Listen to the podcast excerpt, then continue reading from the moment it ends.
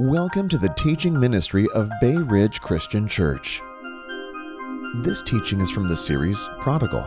The parable of the father and his two sons in Luke 15 graphically displays the gospel and human sin, the gracious heart of the father, the wandering heart of the younger son, and the judgmental heart of the older brother.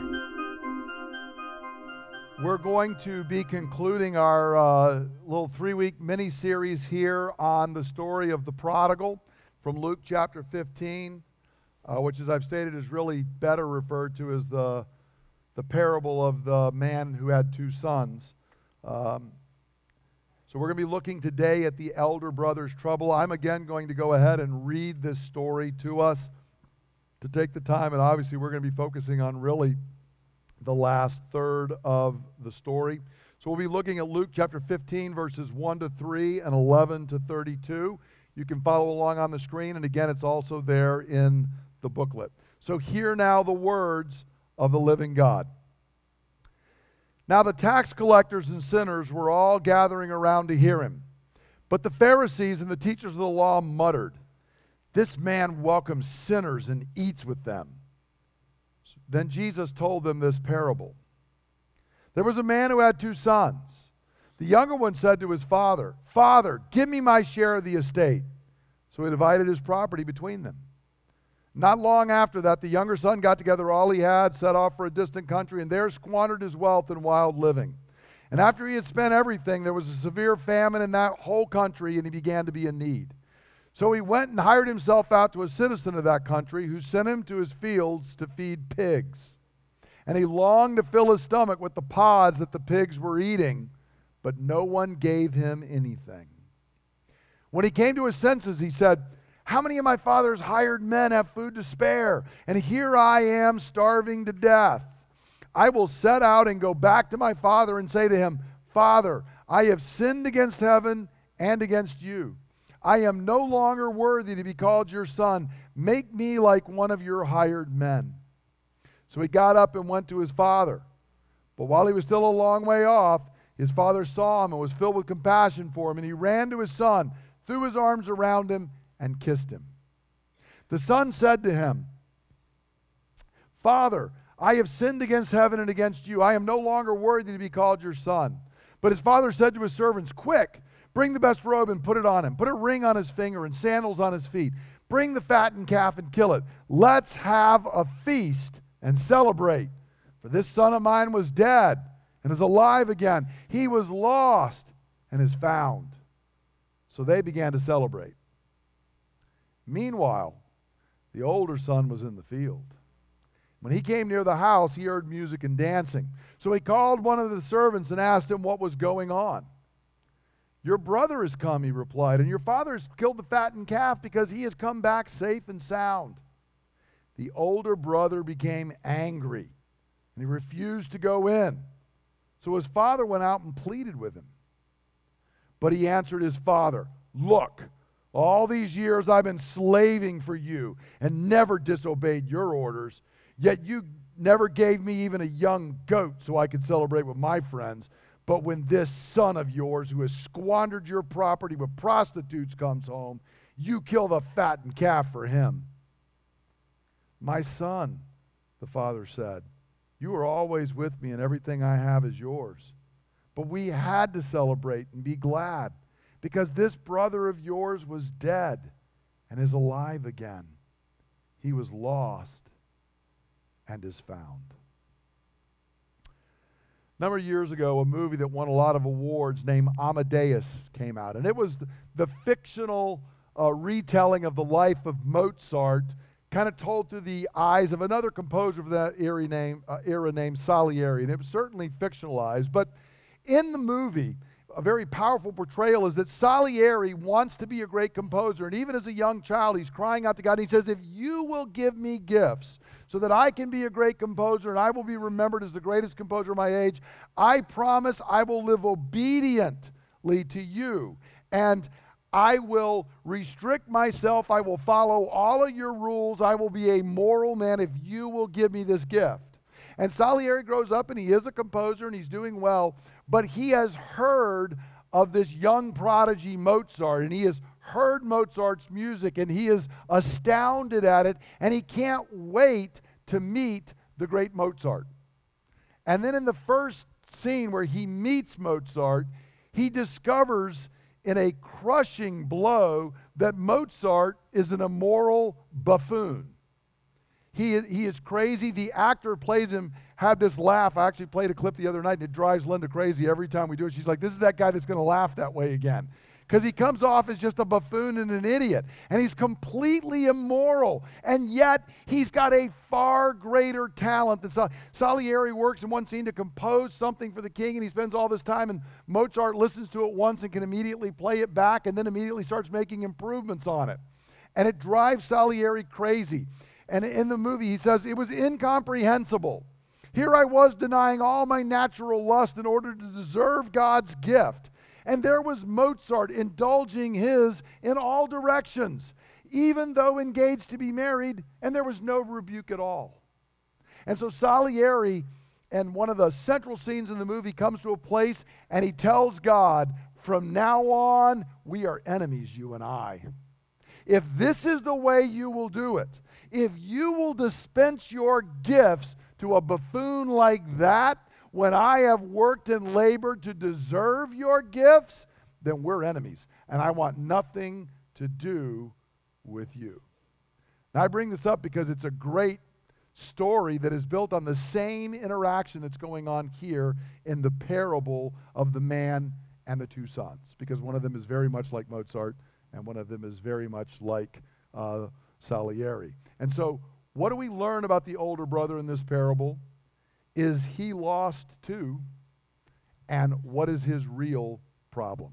Now, I want to begin by looking at the background again because this is so important. This is such a familiar story, but most often when I've heard this story, the focus is all about the younger son and all the bad things he's done and look how sinful he was. And if you're that kind of a person, you can come back too.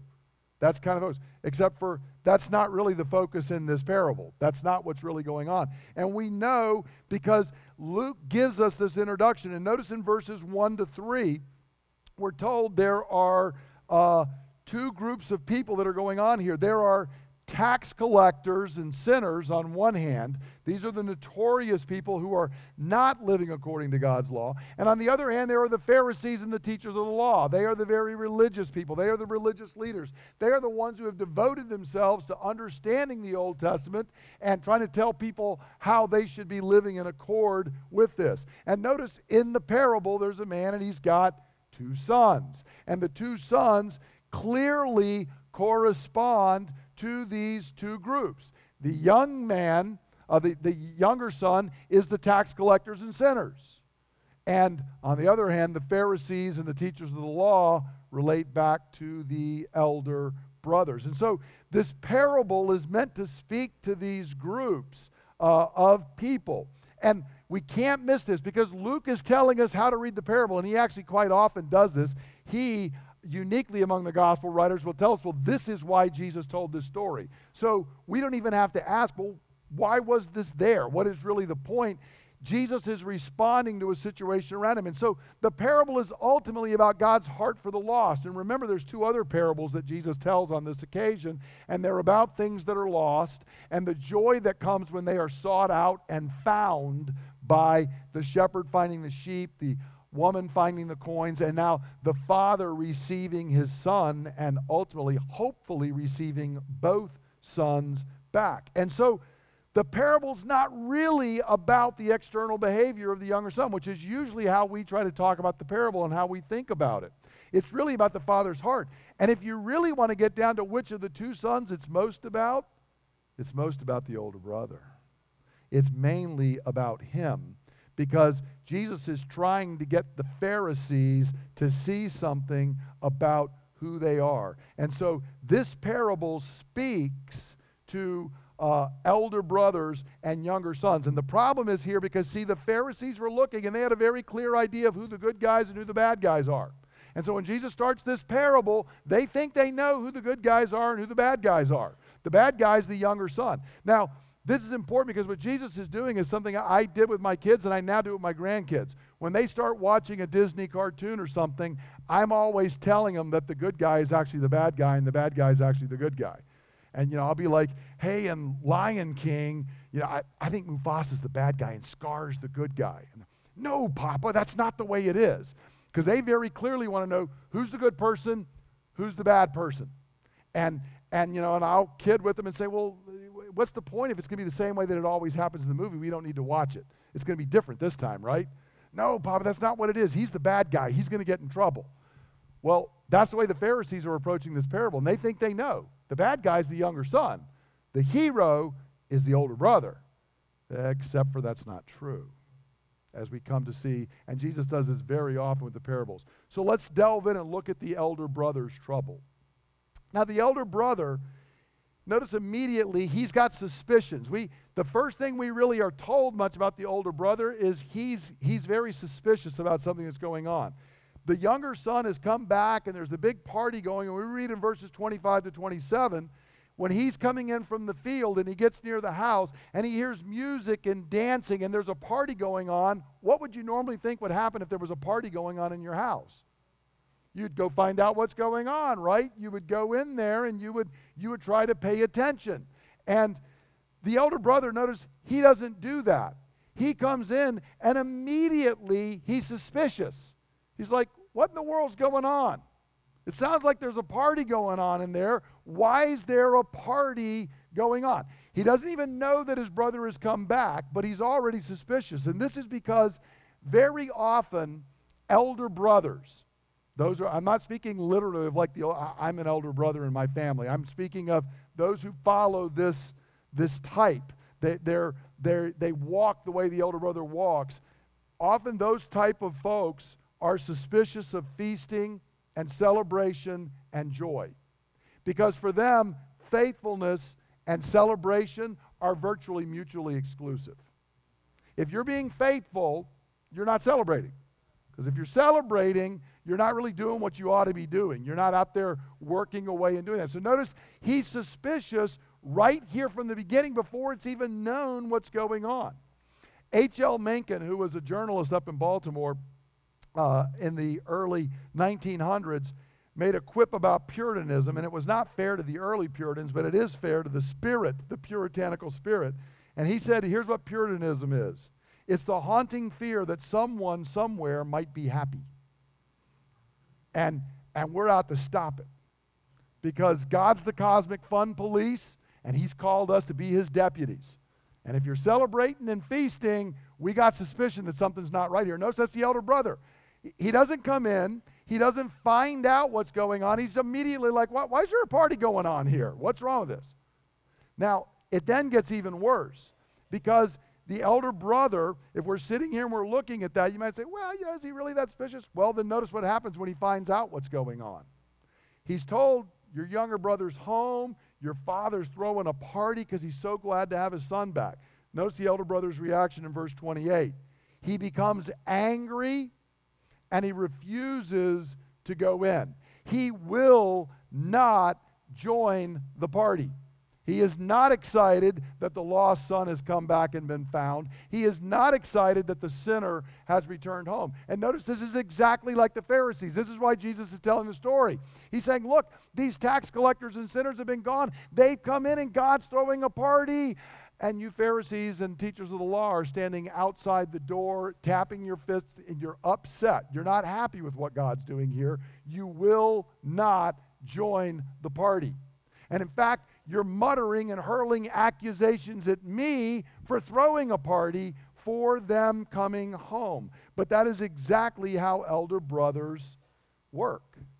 When confronted with the Father's prodigal grace and joy, elder brothers refuse to join in and, in fact, oftentimes become angry. Do you, do you notice the, the juxtaposition here? There's a party going on. They're not only suspicious of it, their reaction is the exact opposite of the Father's. The Father wants joy. The Father wants feasting. The Father wants celebration. Look what's happening. The elder brothers want none of it, and in fact, are even angry. And Thirdly, we find out the elder brother is specifically angry at both the father and his younger brother.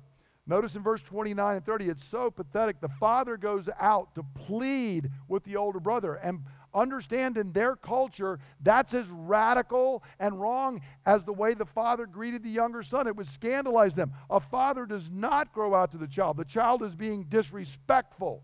Even if you don't agree with what the father's doing, the child should come in to the father. But the father doesn't. He's undignified. He goes outside. And then notice how the brother responds to him with these harsh words Look, all these years I've been slaving for you. And he's got these harsh, angry words at his father as the father stands there. If you picture this, it would be a sad situation to watch a child dress down their parent in that way while others are watching.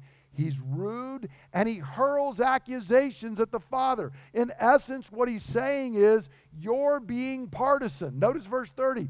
When this son of yours, who has squandered your property, he's wasted everything, and now you're giving him more.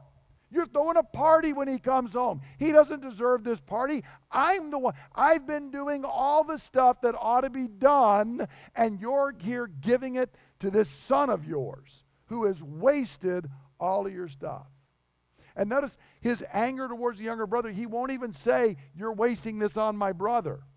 Now, I don't recognize him as my brother. He's this son of yours. He's no brother of mine. So he's angry at the brother for his actions. He's angry at the brother because the brother is being received. And he's angry with the father for not rejecting the brother. You're not doing what you ought to do. Now, this is because elder brother types think they are holier and wiser than the father. Now, you, you need to be hearing as we're going along here because it's not people out there that would never darken the door of a church that are likely to be elder brother types. It's us. And elder brothers are tempted to think they're holier than God. And if you don't believe so, watch and see the rules they set up that are not rules God ever set up. But we know, is that not what the Pharisees did? Jesus constantly was in conflict with them, saying, The law doesn't say to do it. The law says to, to give tithes, but it told you you don't have to worry about mint and dill and cumin. God said, Those are so small, don't worry about them. The Pharisees said, Oh, no, we'll worry about them because we're holier than God we know more than God. And elder brother types are always that way. And then when God is not only judgmental in the way they are, but actually shows prodigal grace, Katie bar the door, they're angry about that. They're not happy at that response. Now, what we're going to do is take a look at why is the elder brother this way? We saw the, the younger son ran off and did the things he did because of things that were already happening in his heart okay? And the real focus is not so much his actions, but why he thought. Why did he think joy was found away from the Father, in stuff, in a distant country? What, what did that for the younger son? Well, there's things going on in the elder brother's heart that are the same way. His trouble has deep roots. The first root is the elder brother is self righteous. The elder brother is self righteous. Notice in verses 29 and 30, in verse 29 in particular, he says, All these years I've been slaving for you and never disobeyed your orders. Really? Never? Never once. Have any of you ever met a child who never disobeyed orders? I mean, I, I, I, had, with four kids, some of them are 10 towards wanting to obey, and some of them 10 towards wanting to challenge authority. I won't say which is which. But if you know them, you know. They, they have those tendencies, but even the ones who tend to want to obey still disobey. They still do. But this guy says, I have never once, not one time, you can't find anything in my record. Okay, see, that's a self righteous spirit. The son thinks this. And but notice while he's doing that, what he can see is the sin of his younger brother. He's got no problem picking that out.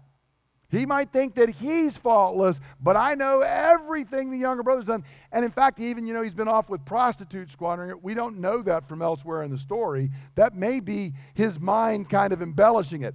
Elder brothers have no problem seeing everyone else's sin. They don't even have problems seeing fathers' sin in their eyes. The sin they can't see is the one staring back in the mirror because they're self righteous. And see, the, the problem with that is that self righteous spirit underlies this other stuff. Because what he's really trying to do is control the Father. You owe me. I earned this. But, friends, that's the exact opposite of the gospel. In the gospel, the sin I should see most clearly is my own. About a hundred years ago, a paper in London was concerned with all the problems in the world, and it wrote a question, and it said, What is wrong with the world? what they're expecting back, of course, is everybody to write in and say, Well, it's this group, and it's that person, and they do this. G.K. Chesterton, the famous Christian author, thinker, philosopher, and apologist, wrote back and he said, Dear sirs, I am. Sincerely yours, G.K. Chesterton. That's what's wrong with the world. It's me. It's not them. I'm the problem because I know my own sin. That's a heart penetrated by the gospel. But a heart that minimizes its own sin while maximizing the sin of others, that's an elder brother. That's exactly what we see going on here. Elder brothers always think the real problem is that guy. The real problem is that group. I mean, we might have our problems, but we're not the real problem. The real problem is over there. Self righteous people always minimize their sin while maximizing the sin of others. And so you can't help it. If you're the elder brother, you're going to come back, and all he sees is everything the younger brother has done wrong. And how can he be received? Second problem which flows out of that is the elder brother is legalistic. He's legalistic. Notice his words. All these years I've been slaving for you. Notice he doesn't refer to his father as father. He won't refer to his brother as brother. His only words is slave. I have been a slave for you. And he's giving us a tip here. He views the Father as a harsh taskmaster. And so the Father wants me to think like a slave and act like a slave, and so that's exactly how I do it.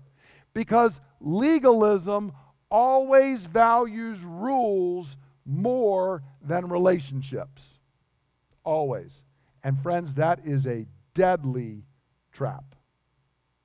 And I want to point out in our culture today, legalism is much more likely to be found within the church than I, I mean, what we got going on out in our culture right now is no rules at all, right? And it's easy in response to that to become the elder brother and to start valuing rules over relationships. So, legalistic elder brother types always think the father is most pleased when the child is most restricted.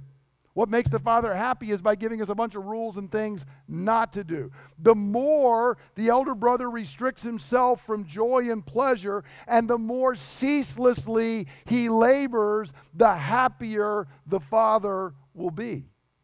Does that sound like the Father?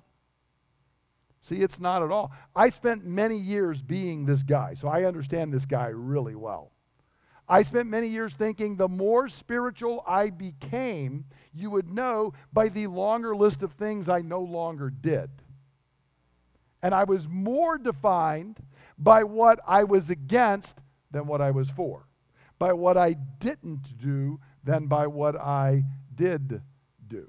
And I thought spirituality was really restricting myself. And I actually remember when one of the ways that God spoke to me is through the novel 1984 that novel where that's exactly what they're doing. And the whole society in 1984 is everything is shrinking down. The language is shrinking. Uh, food has no flavor, it's purely for nutrition. Uh, husbands and wives are only to have sex to have the exact number of children that they need, and then they no longer do that. Bonds are being reduced between people. It is this restrictive world, and I felt God speak to me and say, Do you realize I'm not Big Brother?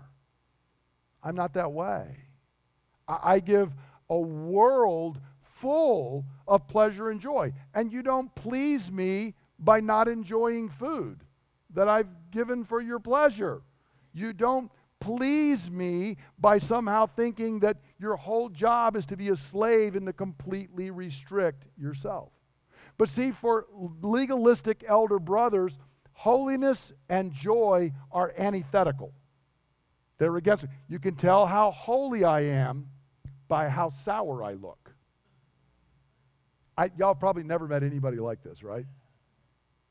See, this is the way that, that it gets to be. And True spirituality is found in slavish obedience to rules rather than a flourishing relationship with the Father. But see, that is a deadly, dehumanizing error. Now, see, it's that doesn't mean be the younger son and run off and live in the pigsty. The pigsty is not what we were created for. But we're also not created to be in the field slaving away and having no relationship with the Father. They're equal errors. Here's the reality both sons are lost. They both don't understand the Father. And they really they don't understand each other and they're at war in the way they are. So notice what the, what the elder brother is saying here is because I've kept the rules and because I've been like a slave and I've restricted myself, he's just like Salieri, you owe me. Friends, the second you and I think to God, you owe me, we are in bad place. God, God does not owe us. God didn't owe Salieri anything. God's free to make whoever he wants the greatest composer of the age. That's, that's his right. Kind of goes with being God. And God is free to distribute his gifts. We, we don't make him owe us anything by keeping the rules. And God's not after us keeping the rules, he's after relationship. Relationship. So that's the second thing. But not only is the older brother self righteous and legalistic, he's judgmental, which flows right out of it. If you are self righteous, you will be legalistic, and if you're legalistic, you will be judgmental. And so notice what we read there in verse 30 when this son of yours has squandered your property with prostitutes comes home you kill the fattened calf for him. He sees that sin and what does he want done with that sin? See he wants a judge. He thinks the father ought to call the whole town together all right. Not for a party but for a public lashing of the younger son that's what he deserves he needs to be judged and he needs to be judged openly he needs to receive his due there was actually an old Jewish saying from around the time of the New Testament that went like this There is joy before God when those who provoke him perish from the world. That's the view of the older brother. You know what would make the father really happy? When he torches one of them. Do you remember when Jesus came and, in a village and the Samaritans didn't receive him? And what did a couple of the disciples helpfully say? Would you like us to call fire out of heaven and consume them? That was their response. And Jesus looked at them and was like, What, what are you talking about? I came here to save these people. You know, as if the disciples, of course, had it all together, right? But do you see how they see they they we've got it right. So these people didn't respond to you. Let's torch the place. That's elder brother and it's a temptation. Never mind that the disciples themselves had been the outcast. They had been the younger sons, according to the Pharisees, but the second they kind of feel like they're on the inside now, what do I want to do? Start judging everybody else. That is a huge temptation for people like you and me. It just is, because we're trying to obey the Father. We want to do what's right. You are far more likely the longer you walk with Christ, the longer you were part of a church, even this church, you're going to, your bigger temptation is going to be the older brother, not to be the younger son. That's, I don't have much temptation to run off and say, hey, the pigsty in a far country sounds like a great idea. That's not my problem. My problem is much more, I'm trying to keep the rules. And God, are you paying attention how well I'm trying to keep the rules here? That's much more the temptation. And so, judgmental people view the job of God and the universe to judge sin harshly. So, prodigal grace is a scandal. That is, that is the universe not being the way the universe ought to be. And by the way, who's running the universe? The Father. And now we have a problem. Look, you're not doing what you're supposed to be doing. This is the root of anger. And so the result of all of this, notice the elder brother, he's an angry, alienated person. Because the elder brother understands everything except for himself, others, the world, and the Father. Other than that, he's got it all right. He doesn't know himself. He thinks he's righteous when he's not. He doesn't understand the younger brother who is now repented. He doesn't understand how the world actually operates, and he, and he least of all understands his father. And so notice what happens is that he is angry. Where, where's the elder brother at the end of the parable? We're never told that he goes inside because Jesus is posing the question to the elder brother Will you come in and join the party? Will you stop with your self righteous, legalistic, judgmental ways and come join the party? Will you do that? The end result of elder brother approach to life is inevitably anger and fear rather than joy and love. Because their view of God is that he's an angry judge, not a gracious father. So they can't even recognize when God is giving grace to them because they think they, uh, they're owed it. But when they see it going to somebody they don't think is owed it, oh, I got a problem with that. And now I'm upset. And ultimately, and of course, let's be honest. See, I know enough Bible I can always justify when I'm not happy with the way God's running the earth, right? This is, this is an occupational hazard, I'm telling y'all. I can actually quote it in the Greek to explain why the way I feel is right. Except for the Father's looking at me and saying, You're standing outside, why don't you come inside? Why don't you come join the party? It's a real temptation and problem. And so, when confronted with the prodigal grace of God, elder brother types become sullen and angry because, to be blunt, they disapprove of the way God's running the universe. Be honest and ask yourself if you've ever felt that way. I mean, I sure have. I, I all the time would like to get, if God would just listen to me and take my advice, this whole system would be running a lot better. Right? It'd be a disaster for you all, but I would be very happy. Okay? Now, how do we apply the word? What does this mean? It's a simple question for us. How do I think and act like the elder brother? And the first thing is that, that is an obvious thing is if you think I'm not the elder brother in the parable, that might be a huge sign you might definitely be the elder brother.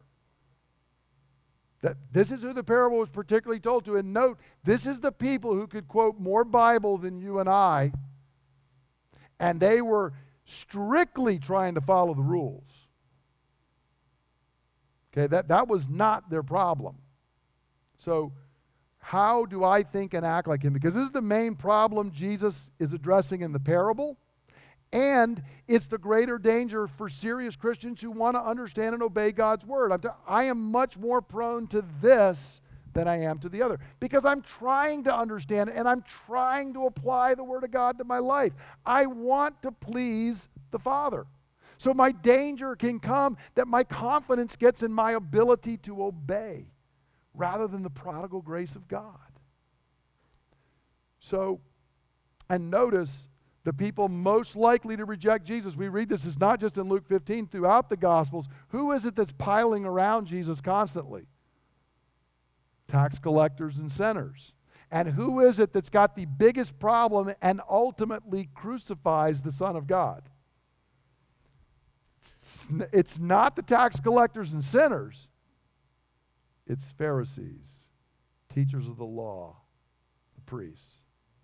They're the ones who do it. So here's the question Do I struggle with a self righteous, judgmental, legalistic attitude and approach to life? And I'm going to ask several sub questions to help us answer that. First, and these will all be up on the screen do I primarily view God as a loving father or a stern judge? Now, God is the judge of all the earth, God is going to judge sin. But the question is, what's, what's my go to gut reaction? When I think God, do I primarily think about God as the judge, or do I think of God as the gracious Father? Secondly, do I tend to primarily worry about and confront my own sin or that of others? In the blogosphere of my mind, are my posts mainly about that guy, that group? They're the problem. They're destroying our country. Or is it mainly I look in every morning in the mirror and say, God be merciful to me, a sinner? Which is my primary approach. Thirdly, when others sin, especially against me, not just generically out there, but when they do something and it affects me, do I want to see them forgiven or judged? Now, I know we again don't literally usually come out and say it. What's going on in the recesses of my heart? Do I say, Father, forgive them, for they know not what they do? Do I say, Father, do not lay this sin to their account? Or do I say, Sic them, God? They deserve it. How could they do this to me? Which is my tendency. How about fourth? Do I view true spirituality and holiness as restricting myself from joy and pleasure or liberation to be truly, fully human and all God has made me to be? Which, do I, which way do I view you? We looked last week. Remember, and some of this affected the younger son because the younger son viewed the law of God as a restricting thing, but the scripture says the law of God is freedom. Which way do I tend to view it? Similar question Do I view holiness and joy as antithetical or complementary? Do I really think that joy ought to be? You, you, remember the fruit of the Spirit? What's, what, what are the fruit of the Spirit? Love, joy. Do, do I think that joy is this is what the Holy Spirit produces? This is what this is what my life with God ought to produce in me is joy. Or do I think that holiness is this I'm out here slaving for you, God? Last one. If others were to poll your friends and family, would you mainly be known what you are for or what you are against? Elder brothers are always known by what they are against. Okay? I remember years ago when there were questions regarding when, when the question of homosexual marriage first was cropping up in our culture. And there were a group of pastors that got together and we were talking about it. And one of the statements I made is I don't want to just stand up and say, I'm against this. I did not believe it's biblical, don't believe it's healthy and right and holy. I said, but I want to be known by what I'm for. What I'm for is a man and a woman where the two are becoming one and they are in a loving, lifelong bond. That's I want to be for that, not just against something else. That was one of my few younger brother moments. What am I known for? If I went out and just asked people, what name some things I'm for and things I'm against, which things naturally flow off their tongue? Because if it's, oh, you're against, that's a sign of elder brother spirit. And I challenge you to think right now, probably are evangelicals more broadly known in our culture for what we are for or what we are against? So I'll let that rest and let you think through that. It's getting kind of quiet in here. Now, see, here's the challenge, and I want to be clear about this. We live in an amoral culture. We live in a culture that they clearly say, there's nothing, the younger son was right, man. Live life that way. And here's the temptation I see that, and my immediate response is that I got to be the older brother because somebody's got to be the guard at the gate here. Somebody's got to be doing this. But, friends, you don't solve younger brother by being older brother. The prodigal grace of God that changed your heart and mine is the only thing that can convert a younger brother. So we do not solve this by becoming the older brother. That just makes the problem worse for us and for everybody else. Friends, if we pray and we believe and we trust that Romans 1:16 is true, that the gospel of God is the power of God for salvation, for Jews and Gentiles, those who seem to be close and those who seem far away, for younger sons and for older brothers. The gospel of God is powerful and it can raise the dead and it can shift and change. That is what our culture needs. And when the gospel of God hits a younger son, he'll get out of the pigsty and he'll come home. And all of our moralizing and complaining is not going to change that. We just look like Pharisees when we do that. Oddly enough, because we're acting like Pharisees when we do that. Jesus scandalized because he trusted that the Word of God, look, God can speak and nothing becomes universe. I don't think solving somebody's sin problem is going to be that hard a problem for him. He can speak, and the Son of God can rise from the dead. I think he can solve the problem with the other people. Do we trust God enough? Because this is a hard thing. I, I face this. This is not me saying, y'all got this problem. I've got this problem. I watch the amorality of our culture. I watch us encouraging people in destructive things, and I feel elder brother spirit rise up in me. But it won't work. It will not solve the problem. What needs to rise up is, is the grace of God, the gospel of God. Speak and trust and believe that God will do what he says. Now, what we're going to do is we're going to come to the table. And I want to encourage us as we come with two pieces of good news. We come to this table because the father is not the slave master the elder brother thought he was. He is gracious and He is kind and He is forgiving and He invites us to His celebration feast. Friends, on that final day when we're at the marriage supper of the Lamb, none of us are going to say, Here I am, I deserve to be here. None of us. We are all going to say, Oh, Father, how did I get invited to this feast? It is good news that the Father is not a slave master, but a Father. But here's an even better piece of news for you. We have an older brother, and he did not stand at the door and condemn you and me. In fact, he got up, he went to the far country, he got down in the pigsty and all the mess, and he delivered your wretched soul and mine and brought us back to the Father and said, Father, here he is. He is sinned. Forgive him. And if anything is owed, put it to my account. That's a good older brother. And that's the one you have and I have in the Lord Jesus. And he does not say, How can you throw a feast? He says, Here is the feast. I've paid for it all. Come inside. We're having a party. Man, that is good news for you and me. So I want to encourage you this morning, elder brother, younger brother, whichever you find yourself being, I want to encourage you to come to the table and lay that down.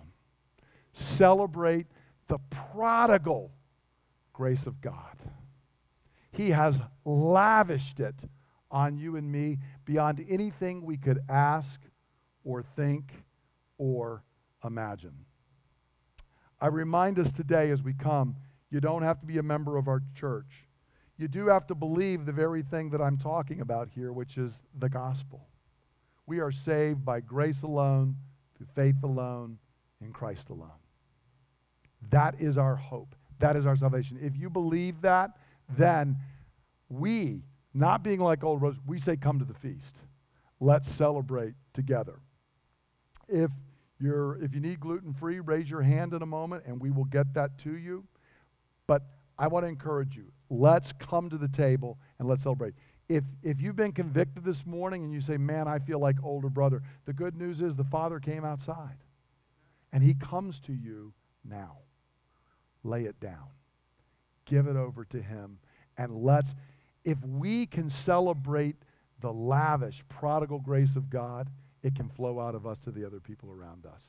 And younger sons and older brothers that you know can become washed over in the grace of God and become free.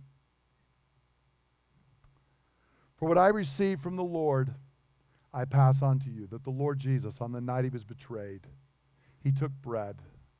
And when he'd given thanks, he broke it. And he said, This is my body, which is given for you.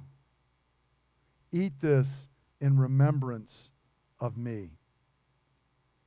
And in the same way, after supper, he took the cup and he said, This cup is the new covenant in my blood, which is poured out so that all of your sins may be forgiven.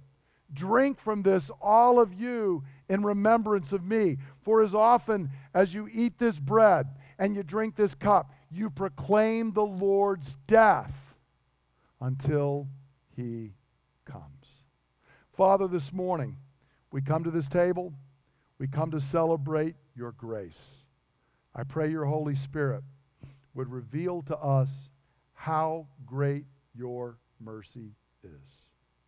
Come, Holy Spirit, feed and minister to the people of God. I ask in Jesus' name.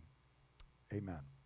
As you get the elements, hold on to them and uh, pray to the Lord, confess any sin, and then let, we're going to come together to celebrate God's great grace. Father, today we come to this table celebrating your boundless mercy and grace.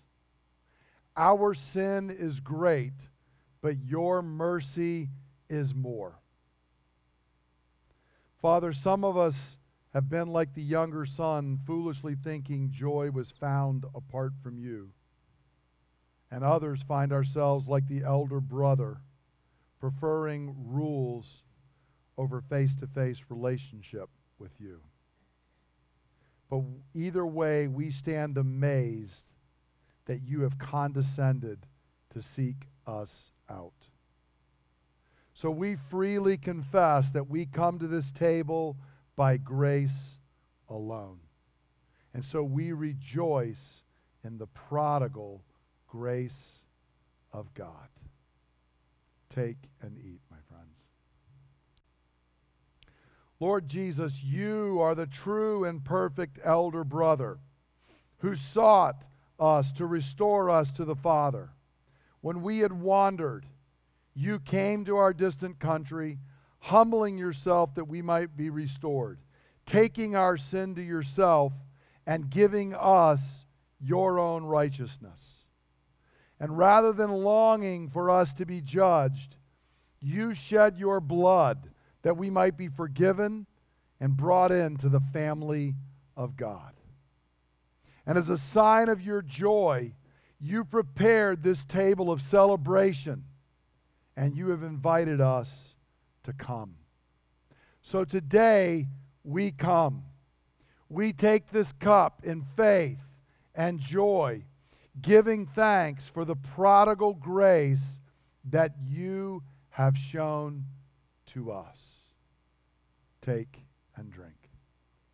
Spirit of the living God, you are the one who convicted us of sin, righteousness, and judgment that we might return to the Father. Come now and be the spirit of joy and freedom, that we might live in the glorious liberty of the children of God.